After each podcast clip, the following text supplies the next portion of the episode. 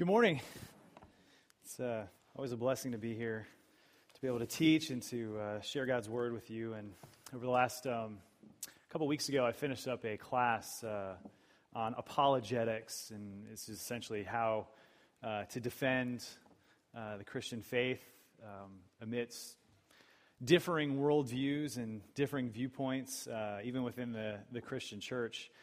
and as I was preparing for that, that class, um, I kind of been thinking about some cultural issues that, that we've been dealing with um, just as a society and uh, thinking about how some of those things have increased, um, especially the fervor and the intensity uh, over the last, I don't know, several years. Um, so I'm going to kind of share with you something that's been on my heart as I've been going through that, that study.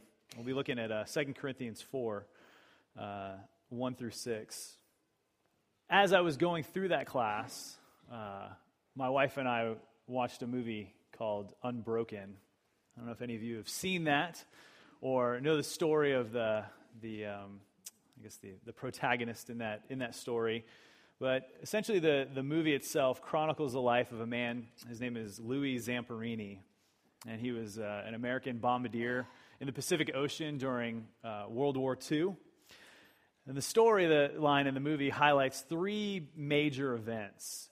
One, it starts out while he is, well, uh, when he starts out in the war, he is uh, uh, in his plane, and uh, again, he's the bombardier, and the, there's some pairing issues that go on while, while there, but their plane gets shot up. Um, several of the men are killed, but they are able to make it home safely, or at least to, to the base safely. Uh, shortly afterwards, making it home and surviving that, uh, they are asked to go on a search and rescue mission, and they're given a plane that a different plane because the other one was shot up, but this plane that was used for spare parts. And uh, as they're going out to do a search and rescue mission, the plane goes down um, uh, in wide open ocean, and only three of the the men survive that uh, that sh- that plane crash. The second phase of the major conflict, not only surviving the, the crash, is their time out in open water. So, three of the men survived. They had very little food, very little water, and it was expended fairly quickly. Uh, miraculously, God had provided uh, a bird that came, and they killed it with their hands and were able to use its meat to actually go fishing. And sometimes fish just would jump in their in their life raft, and uh, God preserved them. Over 30, and, and, kind of during this time, you're, you're, you're wondering how long this is going to go on for. Well, after 33 days, one of the men dies. Um, and uh, after 47 days, the two men are finally rescued. But they're not rescued by an American ship, as most movies or storylines, heroic movies would go. They're, they're rescued by a Japanese naval ship. This kind of sets up a third storyline and a third conflict that um, Zamperini faces.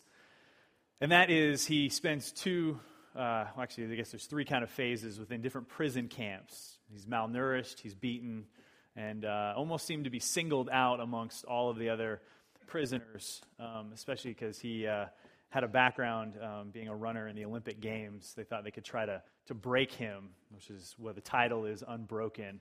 So then the storyline, you know, the war is over, the prisoners are free, and then they do a little flash forward to his life, and he carries the Olympic torch, and, you know, the, the movie ends. As I was watching that movie, though, several things kind of come, come to mind, especially, you know, when you see any kind of hero movie where they endure such difficulties, is one, would I even be able to, to do this? I mean, there's a sense that, you know, I stub my toe in the driveway and I, I got to sit down for a minute. Or, you know, I was in, did kids camp a couple weeks ago and I felt after some of the games, I was like, I just need a breather, right? You know, so um, I see my own frailty and weakness and wonder, could I survive these harrowing events? One, two, three in a row? I, I don't know, you know. And so you kind of place yourself in that situation. But as you watch any movie, is you know, theologically, you should start thinking and asking questions about, you know, why was this man given so many challenges when very few of us would face even one of those um, harrowing events. And then, you know, why did God even allow those things to happen? Why did he survive, but say the other guy didn't survive on the life raft? Well, some of the questions that, that we have as we just kind of encounter these things will, will go unanswered. They'll go unanswered in our life, they'll go unanswered in regards to the movie. But the mag- movie magnifies something that we all experience. All right, we all face difficulties in life. We can at least kind of find some commonality. And inevitably, we may be at a breaking point, especially at the hand of others. Well, we all will run into conflict, we all will face opposition. And as I look for somebody in Scripture to kind of, you know, uh, ask who dealt with things that were similar, uh, there's several that we could go to. But The Apostle Paul was, was one who came to mind. And he was no stranger to difficulties. And our passage today uh, from Second Corinthians uh, is just a part of a letter that is filled with conflict. His first letter, which is actually one of, you know, there's two letters in Scripture, but he, you know, from what we can gather from these letters, he wrote four letters. and this would be the last of them. But in his first letter, which we went over in 1 Corinthians over the last couple years uh, on Sunday mornings here at the church, uh, we saw some of the issues that the Corinthians were dealing with. Right, there was division in the church, there was immorality in the church, there was just things that they were confused about and, and not on the same page about. But, but when we get to this letter, we find that Paul is now in, Eph- is, is in Ephesus, and he's away from the church, and people are slipping in that are teaching something contrary to what Paul was speaking about. And so he needs to kind of clear up some of the issues that they are being taught. And he gets very transparent about what he's been, the challenges not only he's faced in his in ministry, but the challenges that the Corinthians have placed on his life. If you looked in chapter 1, Paul starts out pretty early in the letter in verse 8. He says, We do not want you to be unaware, brothers, of the affliction we experienced in Asia. For we were so utterly burdened beyond our strength that we despaired of life itself. Indeed, we felt that we had received the sentence of death. Paul was dealing with something that um, he was at his breaking point, and he was at the point where he thought that they were going to die, that his ministry would end sooner than he expected, and he was in intense anguish over whatever that was um, dealing with. We don't have clear, clarity in Scripture about what that specifically was, but while he was in Ephesus, which is in, in Asia, in Turkey, uh, something happened that he feared for his own life. In the next chapter, in chapter 2, Paul speaks of the emotional pain that he was experiencing. He says, For I wrote to you out of much affliction and anguish of heart and with many tears, not to cause you pain, but to let you know the abundant love that I have for you. All right, here, the source of pain in his life is the church itself. And it's the fact that he had to write a letter to correct some issues that they were dealing with, which is actually between 1 Corinthians and 2 Corinthians, uh, which is sometimes referred to as the harsh letter. And that he said, I didn't do it because I wanted to shame you. I didn't do it because I wanted you to experience pain. If anything, I was experiencing turmoil and pain because I knew I had to confront you with these things, and I did it out of love. I did it out of love. Well, in chapter 5, Paul says, speaking of, of physical afflictions, he says, For in this tent we groan longing to put on our heavenly dwelling. And in chapter 7, he says, For when we came into Macedonia, our bodies had no rest, but we were afflicted at every turn, fighting without and fear within. So much opposition that Paul was facing. And he actually comes to a kind of culmination in chapter 11 where he just says, I don't feel like I need to, to defend myself and tell you how much I've suffered, but I'm going to do it anyway. And he, he, says in verse 24 of chapter 11, he says, Five times I received at the hands of the Jews the 40 lashes less one. Three times I was beaten with rods. Once I was stoned. You can read about that in uh, Acts, where he goes to Lystra and he's stoned, and the people, you know, they drag him outside the city, they stone him, they leave him for dead, and somehow he manages to get up and walk away. I mean, amazing. Um, Three times I was shipwrecked. A night and a day I was adrift at sea, on frequent journeys, in danger from rivers, danger from robbers, danger from my own people, danger from Gentiles, danger in the city, danger in the wilderness, danger at sea, danger from false brothers, in toil and hardship, through many a sleepless night, in hunger and thirst, often without food, in cold and exposure, and apart from other things, there is the daily pressure on me of my anxiety for all the churches. Now, this guy who went through a lot. And we think about the issues that we go through in our life, we think that we don't have it so bad.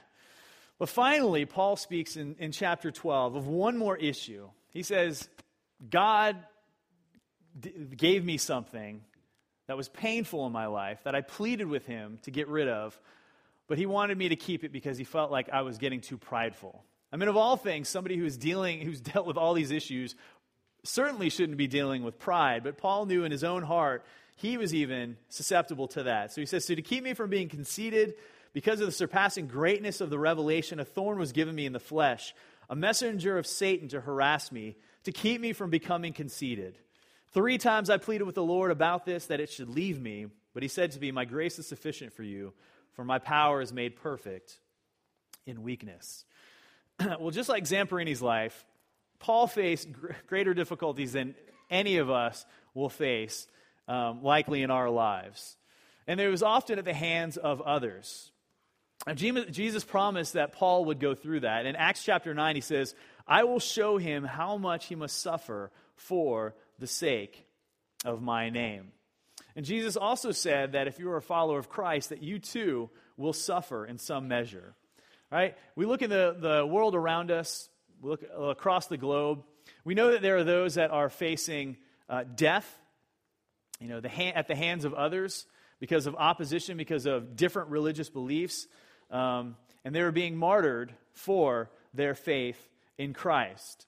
In America, we don't have that yet, but we may. But we do face some physical hardships. Some of us will face issues of health and financial loss, fears, worries, um, other things that will put pressure on us. But probably the biggest thing that we're going to face or start to see before we see martyrdom and us giving up our lives in this country is we're going to start seeing opposition increased about those that want to attack us for our views on God, views on the family, views on marriage, and would attack us to say that we will discriminate against those who hold biblical views. So conflict is likely to increase. And as I was thinking about kind of you know, how would we defend ourselves or how would we endure this, instead of talking about how we'll necessarily defend ourselves and what we would say, is what should our attitude be? Because right? even though in our country, statistics say that 71% of Americans would profess to be Christian.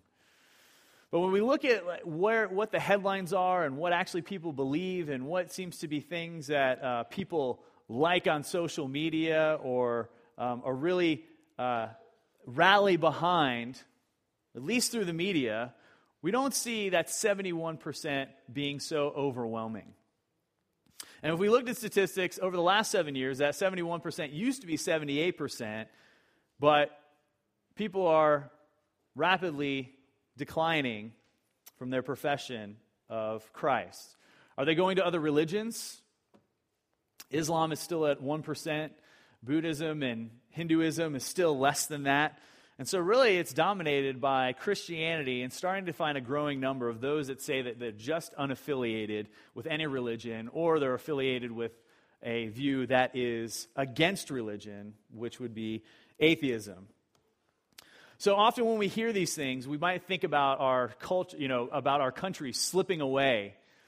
But to be honest, it's not really slipping away, it's just becoming clearer about where people stand in regards to their faith.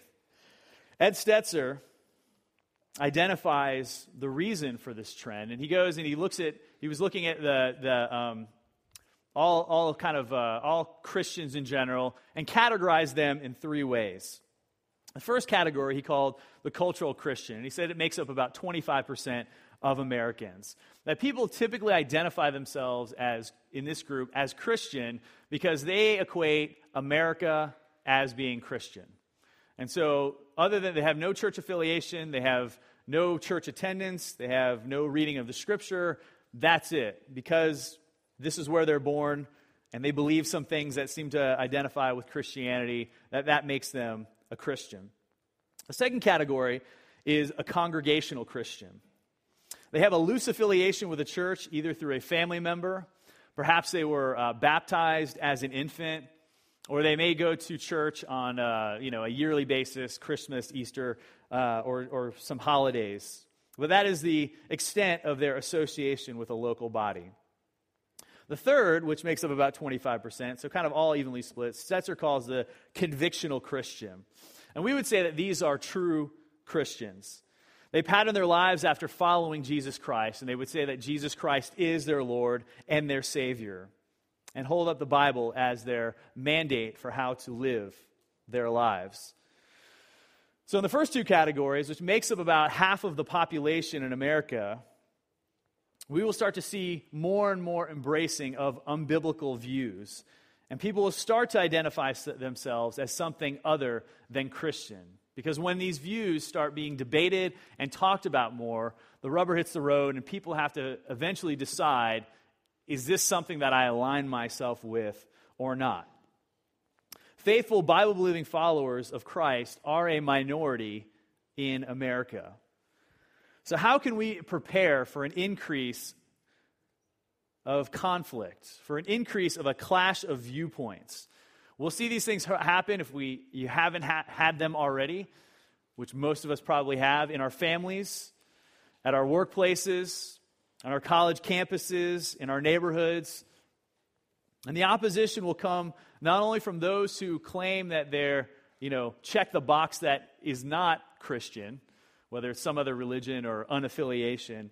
But we find it coming from those who say they are Christian. And 2 Corinthians 4 is a perfect place to go because Paul gives us some insight as to how he was able to remain steadfast in the face of opposition. We'll see some parallels that we see in our culture as well. Well, the first thing he says in verse 1 is to stay encouraged. Stay encouraged. Verse 1 says, Therefore, having this ministry by the mercy of God, we do not lose heart. So I know it's cliche, but whenever you see therefore having this ministry, what, what is that therefore? What is this ministry that he is referring to? Well, it's the ministry to go to the Gentiles and give them the message of salvation. Paul was, is a Jew. He was raised as a Jew. He was raised as what he would call a Pharisee amongst Pharisees. He was under the teaching of a uh, influential leader named Gamaliel, and he was kind of his protege. And Paul was fervent and zealous for the Jewish faith. And he was right there persecuting Christians when difficulties, uh, when difficulties arose. But it was this assignment that Paul was giving to not go to the Jews, but to go to the Gentiles and to suffer for the things that he had done to the Christian people. In Corinth, specifically, we see Paul facing opposition from those who were teaching a mixture of Judaism and paganism. If you were to go to Corinth at that day, uh, most of the culture would be pagan. Mean, they had uh, polytheistic views, polytheistic views. They would have had multiple gods, maybe a specific god that they would have worshipped. The city might have had a particular god, um, especially anywhere in the Roman Empire, and they would have worshipped that, that god in that city. That would have been kind of the city, uh, city god. And uh, we'll kind of talk about what they believed. Now, you've got Jews that would have lived in there. They would have been dispersed all over the Roman Empire. And Jews would have held tightly to the traditions and the faith taught in the Torah. And Paul was coming to a church where believers were coming from that cultural background. and in that cultural background, you've got the Jews who were teaching tradition and the Jews who were teaching um, adherence to specific customs. And then you have those that were from a pagan background that could worship a particular god but also live a lifestyle that was somewhat contrary to uh, what that God maybe uh, was, you know, espousing. Some of the, the influences that we see are a view that the body is evil and that the spirit is good. And so when you have that mindset that the body is evil and the spirit is good, is that that can kind of go in two different directions. One is you can go to asceticism, which means that you abstain from all fleshly desires. Some world religions today, that is their sole purpose, is that the, the goal to enlightenment is to free yourself from all desires. And so that would kind of be one side of the camp. The other side of the camp is you can do whatever you like because if the body is bad, it doesn't matter what you do in the body because the spiritual is the only thing that's important. So that's why you saw in that day, and, and especially Paul was uh, getting at this in 1 Corinthians, is that some were going to the uh, temple and they were engaging in temple prostitution because it doesn't matter what you do in the body. The spirit's the only good thing, so you can do whatever you want in the body, and it doesn't matter. Now, you got that all wrapped around with those kind of backgrounds, all sitting in a congregation wrapped around following Jesus Christ. In Paul's absence, while he's away because he's ministering in other, in other places, you've got, other, uh, you've got teachers that come in and start appealing to that background, to how people grew up and how what people's affinity is and what people's leanings or, or desires are, and start shaping your message towards trying to win over those people. Because if you win over those people, you have influence over the people, and we'll find that in a, you know, as we look all throughout Scripture, that false teachers aren't in it for spiritual gain, they're in it for some sort of typical monetary gain. So, for those that like tradition, you can adhere to some of the Jewish customs. For those that you know, like to do whatever they want and indulge in whatever pleasures, you can follow some of the pagan background. If you like to abstain, you like to fast, and you like to cut yourself off from, you know, uh, from physical pleasure, you could find that too. And so there's kind of a conglomeration of beliefs that were starting to be espoused. That's typical of all societies. Uh, maybe a society, you know, you look in different countries, you can say, this society is typically this religion. And so usually you have kind of at its core a specific religion, but then you have influences that kind of shape what people really believe on a day to day basis and how they live their life um, on a day to day basis. So if we were to look in, in America, most Americans, if we're you know, going back to that 71%, what, what, do those, what do those people believe? Well, most Americans believe in God, kind of put them in that camp. Most Americans believe in the Trinity, so they're like put themselves in that camp. They believe in Jesus and you know, God and the Spirit. They believe in a heaven and they believe in hell. So if you believe those things, you would just check the box and say you're a Christian. Okay, well, what does it mean when you say that you believe in God? Well, one of the things that was really interesting, and as I was kind of looking at some of this, this you know, uh, information, was that out of evangelicals, so those that call themselves uh, Bible believing, I have a personal relationship with Jesus Christ. So it's not just cultural, but even a little bit more so. But even, even those who identify themselves as evangelical, only a third believe that the Holy Spirit is a person. So that means that two thirds of evangelicals, and it ends up probably being about half of Americans, if we looked at kind of the broader perspective, think that the Holy Spirit is a personal force, not a person within the Godhead. Okay? This was established by the fourth century as a heresy in the Christian church, but that's just what people believe. And so when they say they identify themselves as a particular religion, that's what, what they're identifying themselves with. Well, Paul, he was fighting in the church a mixture of this influence of Judaism and paganism, and that was just you know, reflecting the attitudes of the Corinthian society.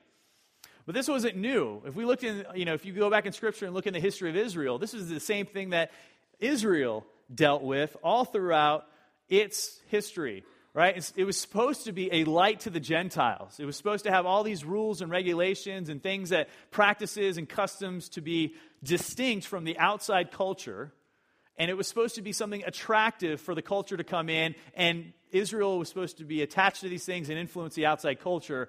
But we find often that the reverse was true, that the outside culture ended up coming in and getting people to change their customs and, and abandon the Word of God and being influenced by them.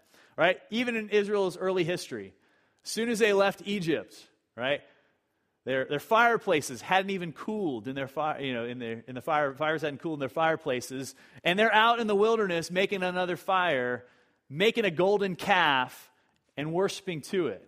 Right? They had seen the, the miraculous wonders that God had done of parting the Red Sea and the plagues and all of that, and they're worshiping another God that they imported from Egypt. Having a land of their own didn't change anything. They go into the promised land and they were supposed to get rid of all outside influences. Instead, they were ineffective at doing that. They, they got a land of their own. And I'm sure if you went up to any person in there and said, What religion are you? 99% of Israelites would say, I'm Jewish, or, uh, you know, father, uh, son of Abraham. But the Lord rebuked them often as a nation. In Isaiah 2, it's kind of interesting. The Lord says, and if you want to flip there, you can. I'll reference a couple things real quick. He says, For you have, in verse 6, for you have rejected your people, the house of Jacob, because they're full of things from the east and of fortune tellers like the Philistines. And they strike hands with the children of foreigners. And their land is filled with silver and gold. And there is no end to their treasures. And their land is filled with horses. And there is no end to their chariots. Their land is filled with idols. And they bow down to the work of their hands, to what their own fingers have made. It doesn't look like they're trusting in the Lord and worshiping Him as God alone. But Israel had influences like America today. It's kind of interesting. It says that they were full of things from the east. Well, for Israel, that would have been the Assyrian Empire, or may, you know, even after that would have been the Babylonian Empire. And those were the major empires of the day that dominated and really took over most of the Middle East. And so their influence, whether it was their power or their beliefs, which they were polytheistic, or just their trade in that, in that respect, started to have an influence on the people of Israel. If we think about what is the dominating, you know, kind of uh, belief or dominating um, uh, viewpoint of most Americans that kind of, you know, uh, I guess we would say most Americans in general, we would say we are heavily influenced by European Enlightenment thinking. And that has brought, sparked up a group of people called the New Atheists that are energized and poised to challenge what they see as a threat to their way of life, which is really the extinction of all religion, but at its focal point, Christianity. Israel was full of fortune tellers like the Philistines, and the Philistines were on their Western culture of Israel. And when you think of fortune tellers, you think of mysticism. Well, even in America, we have on our West Coast the place that I lived. You know, you've got kind of mysticism and hedonism and all that, which has a big power influence with the things that we see on TV and the things that we see in movies, and has a real influence not only in our youth, but all of our culture today. It says Israel was amassing wealth, was striking hands with foreigners, making deals with foreigners. We see that's something that's not new with America especially as we like to make deals with people all over the world and sometimes with negative moral implications. Israel relied on its military might just as America does today. And Israel was filled with idol worship. That was kind of the extent of all the things that this culminated in. And we have our own American idols. Now, I'm not saying that America is like a new Israel and we just replace America with Israel. But I'm saying what we see in Israel is the same thing that we see in America today. There is this influence and there's this pervas- pervasiveness from outside of the culture into how we live and how we operate and what we think and what we do. And Paul had it even worse. Right, if you think about how many Christians were around in Paul's day in the Roman Empire, he would have been about 0.1%.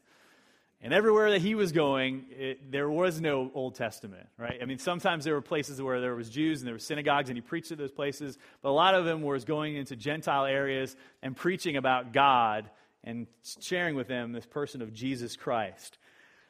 And like most people today, when you share the gospel with somebody who just doesn't believe in Jesus Christ, he wasn't always met with open arms. Read the book of Acts, and you'll see again all those things that Paul dealt with.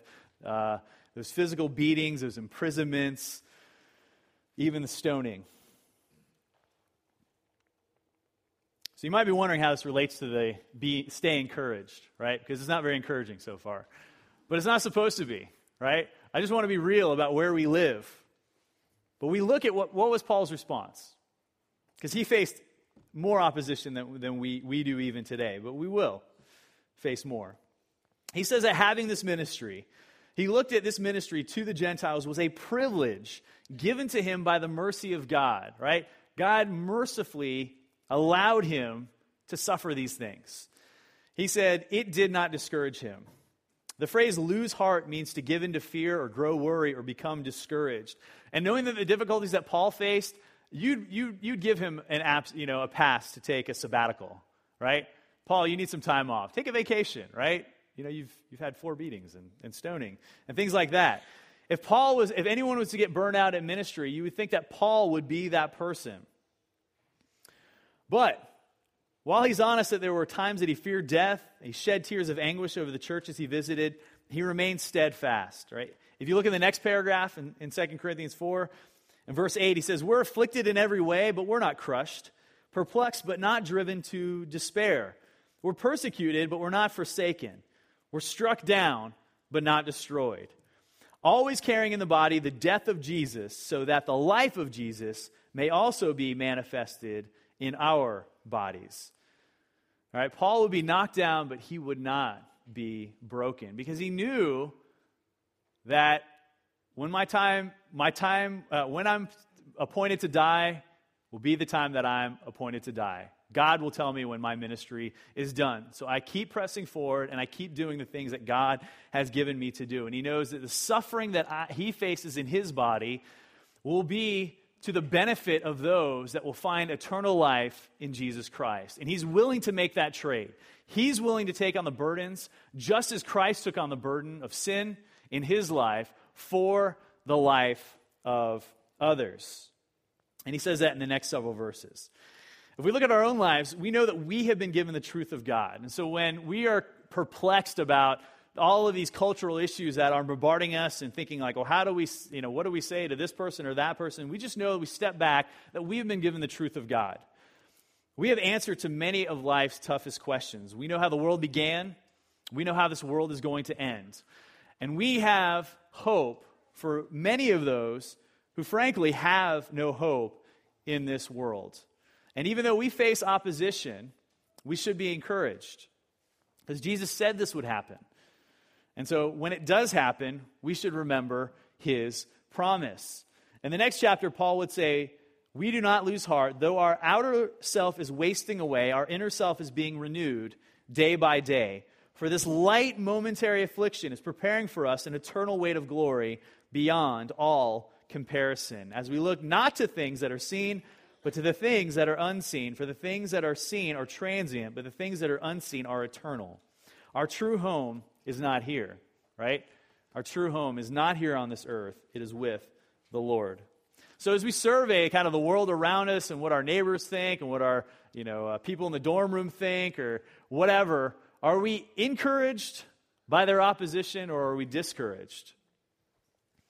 As we face these difficulties, does it make us want to press on or does it make us want to retreat?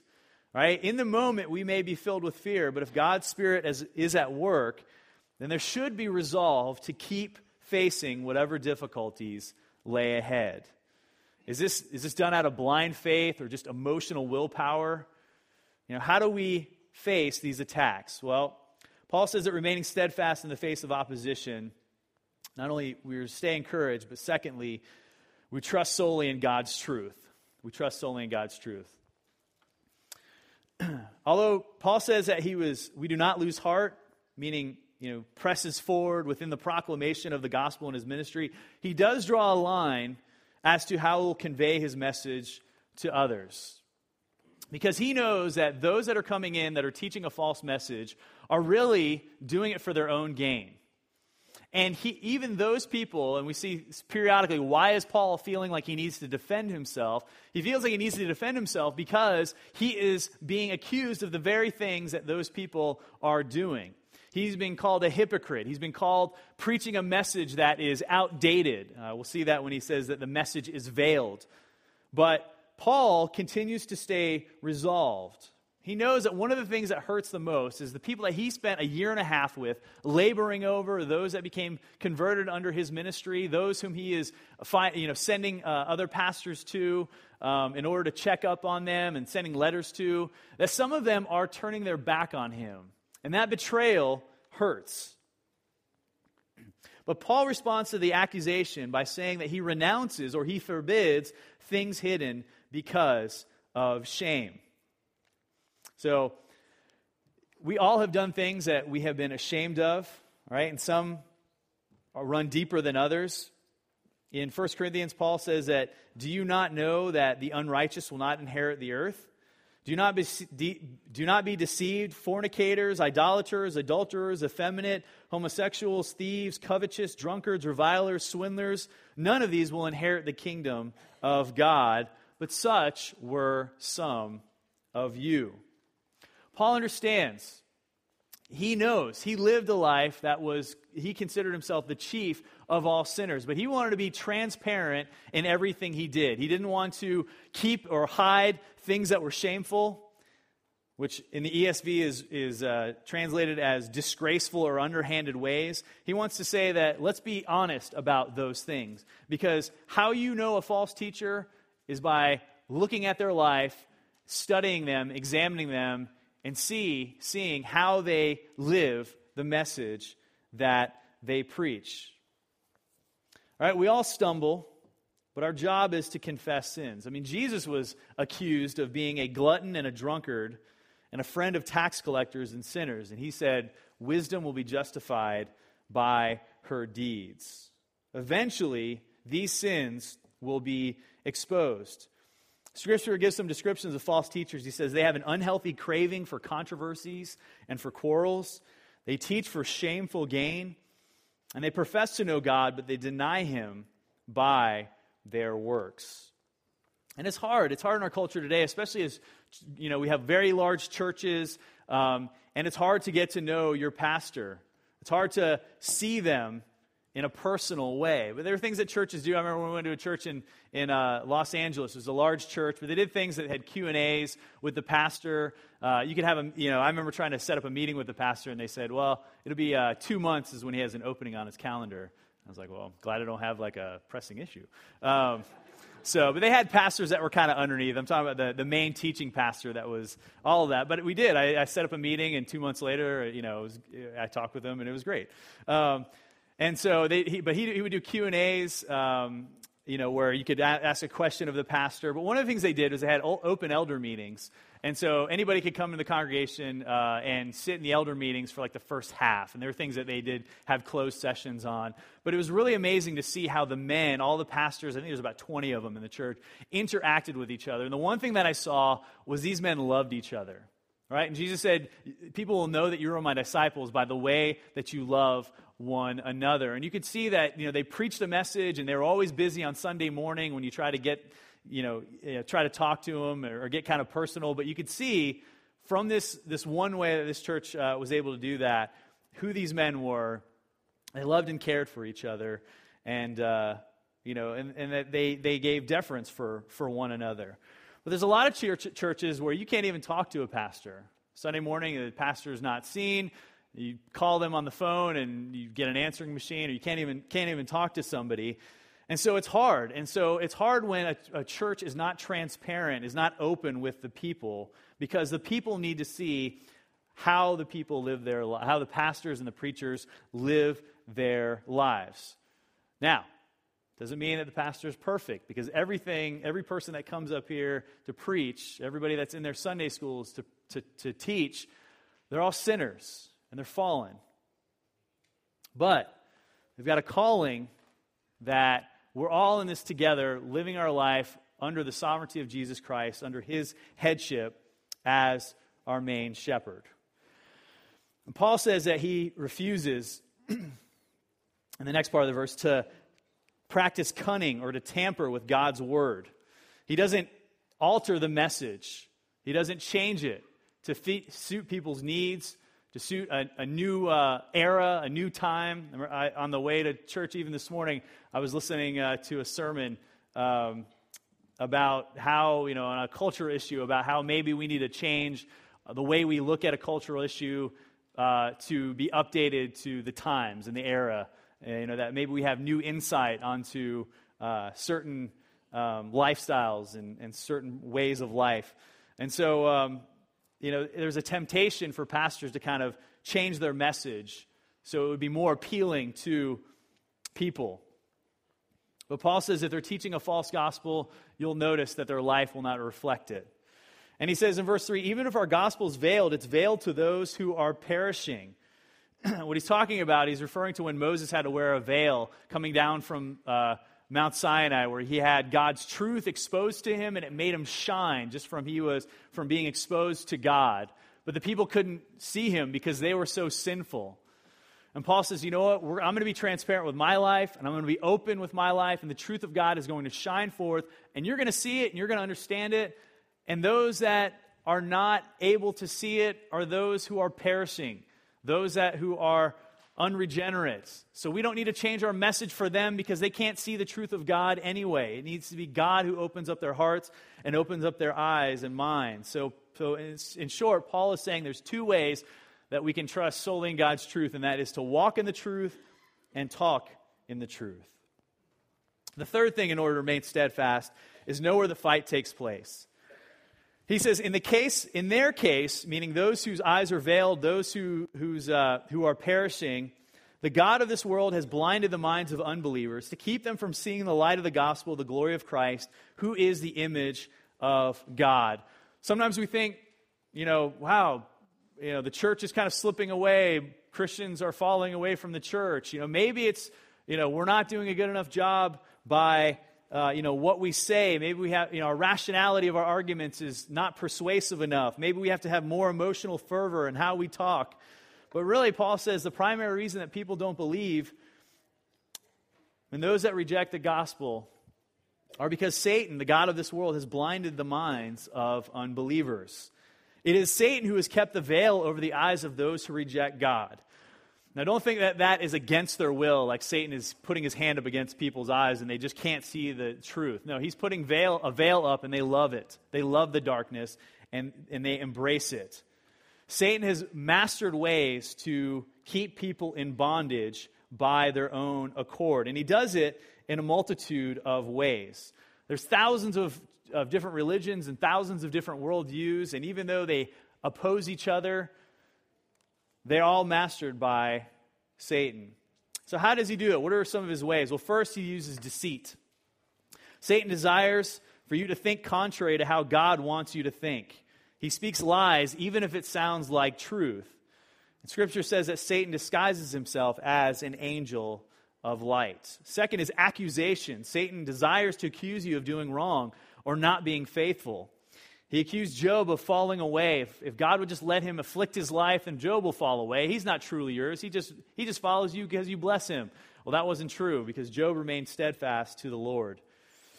Third is division. Satan desires to split up the church and to split up the family. He desires conflict and desires there to be no reconciliation. And he wants people to remain hostile towards each other and not to forgive each other. Fourthly, is doubt. Satan desires for believers to doubt their salvation. He does this through accusation, and the longer a person is in doubt of the truth of God, the less able they will be used by God for his purposes. Paul says, fight this with the shield of faith. Temptation. Satan wants to keep unbelievers in bondage, and he does that through temptation. James is clear that a lot of our desires come from within, but Satan is very good at making sinful practices enticing. He's created a whole world where temptations are easily accessible and a culture where they are widely accepted. and last is betrayal. Satan would do anything to move division to the point of betrayal, and it was Satan himself who entered Judas on the night of Jesus' arrest. Right? These are powerful forces. These are powerful forces that come together. And some would say, you know, some, some that uh, say that they don't believe in God say, well, if I just saw a miracle, then I would believe. But Jesus wrote, told a parable. He said, Abraham, about a rich man who went to hell, and, and the rich man called out to Abraham and said, They have Moses and the prophets, let them hear him. And the man said, No, Father Abraham, if someone goes to them from the dead, they will repent. But he said to them, If they do not hear Moses and the prophets, neither they will be convinced if someone should rise from the dead. There's a lot that could be said on that. There's a lot of opposition to what we believe, and it's just, you can just go on the internet and you can find it in many different places. Sometimes we're accustomed to say America looks like it's, it's going to hell. But honestly, it has been. Satan is in control of the world system, and he is the one that pulls the levers behind the scenes of those who do not see the truth of God. Right? The fight we face is bigger than just those who oppose the gospel. The cacophony of lies that bombard us on a constant basis is not happenstance. It's orchestrated by a master deceiver whom we can't beat. But fortunately, it is not our fight to win. So we understand that there's a spiritual battle, and the things that we see and the opposition that we face is part of a bigger plan. And we need to realize, fourthly, our role in the process. He says, For what we proclaim is not ourselves, but Christ is Lord, with ourselves as servants for Jesus' sake. For God, who said, Let light shine out of darkness, has shown in our hearts to give the light of the knowledge of the glory of God in the face of Jesus Christ. I mean, in short, you know, and over the next uh, several weeks, especially in the book of Romans, you know, uh, we'll be going through, you know, what it means to live righteously. But we are not the light. We are a reflection of the light. Jesus said that we are lampstands and we are to be placed high so people can see the light of Jesus Christ that is in our lives reflected to a world of darkness. It is God who created the light by speaking it into existence. We don't possess that power. We don't have that ability. And just as God created physical light, He created uh, He is the one who creates spiritual light in people, and that spiritual light is focused on Jesus Christ. He is the glory and radiance of God. And in, John says, In him is life, and the life was the light of men. All right, followers of Christ are to remain faithful to the calling of being a disciple of Jesus. That light shines in our hearts, and it's to illuminate and shine forth the truth of the gospel. Well, Louis Zamperini, he made it out, like I said, at the POW camp in World War II, unbroken, sort of. Physically, he was still alive. But what the movie cut out and kind of fast forwarded through was a major breaking point in his life. When he came home, he was haunted by nightmares of nightly waking, uh, having dreams of wanting to uh, murder his captors. And so he started to uh, rely on drinking to erase the memory of what he had experienced. And it got worse and worse until his wife encouraged him to go to a Billy Graham crusade. And reluctantly he went, but while he was there, he was brought back to the instances while he was on the raft, and he was spared and given these miraculous provisions by God. And in the POW camp, where he cried out to God to just save him, this unknown God. And he realized that what was missing in his life was Jesus Christ. And as soon as he gave his life to Christ, the nightmares stopped. And he forgave all of his captors. And it did say in the movie that he went and he tried to make peace with all of them and meet with them personally. And he met with all of them except one, one guard. But he knew that he could, you could survive opposition so long by sheer willpower and physical means. But the toughest battles need to be won only through Christ. And that's how we remain steadfast in the face of opposition. Towards the end of his letter, Paul says, For though we walk in the flesh, we're not waging war according to the flesh. For the weapons of our warfare are not the flesh, but have divine power to destroy strongholds. We destroy arguments and every lofty opinion raised against the knowledge of God and take every thought captive to obey Christ, being ready to punish every disobedience when your obedience is complete. We have no power in our, our own lives to save people. We have only the power to fight sin because Christ resides in us. And so God has given that. And we start with the sin in our minds and transform our minds, which will transform our speech, which will transform our actions. And then we can then be a more powerful light of the gospel to others and to help fight the veiling of the eyes of those who are in Satan's power. And we will start to encounter conflict because of all the cultural things that surround us and all the things that we face, especially in our country. But hopefully, we can be encouraged, trust solely in God's truth, not only in word, but in deed. Know where the fight takes place, which is beyond what we see in this physical world, and realize our role in the process as servants of a mighty God who will overcome in the end. Let's pray. Lord, thank you so much for your word that is truth, that is power. And I pray that as we, um, if we are truly followers of Jesus Christ, Lord, that we will continue to be servants who are steadfast in the face of opposition. Help us not to be timid. Help us to understand that your gospel has, um, throughout history, been attacked. But you have always preserved people, you have always helped them remain steadfast in the face of opposition. And I ask that you would work in our hearts, in our lives today. And I pray for those that, anyone who does not know Jesus Christ and who may fall in the camp of checking the box that they are a Christian, Lord, but do not know you as Savior, Lord, that you will work in their hearts and that you will show them your face and lift the veil that has darkened all of our minds at one point in our life. We ask this in Christ's name. Amen.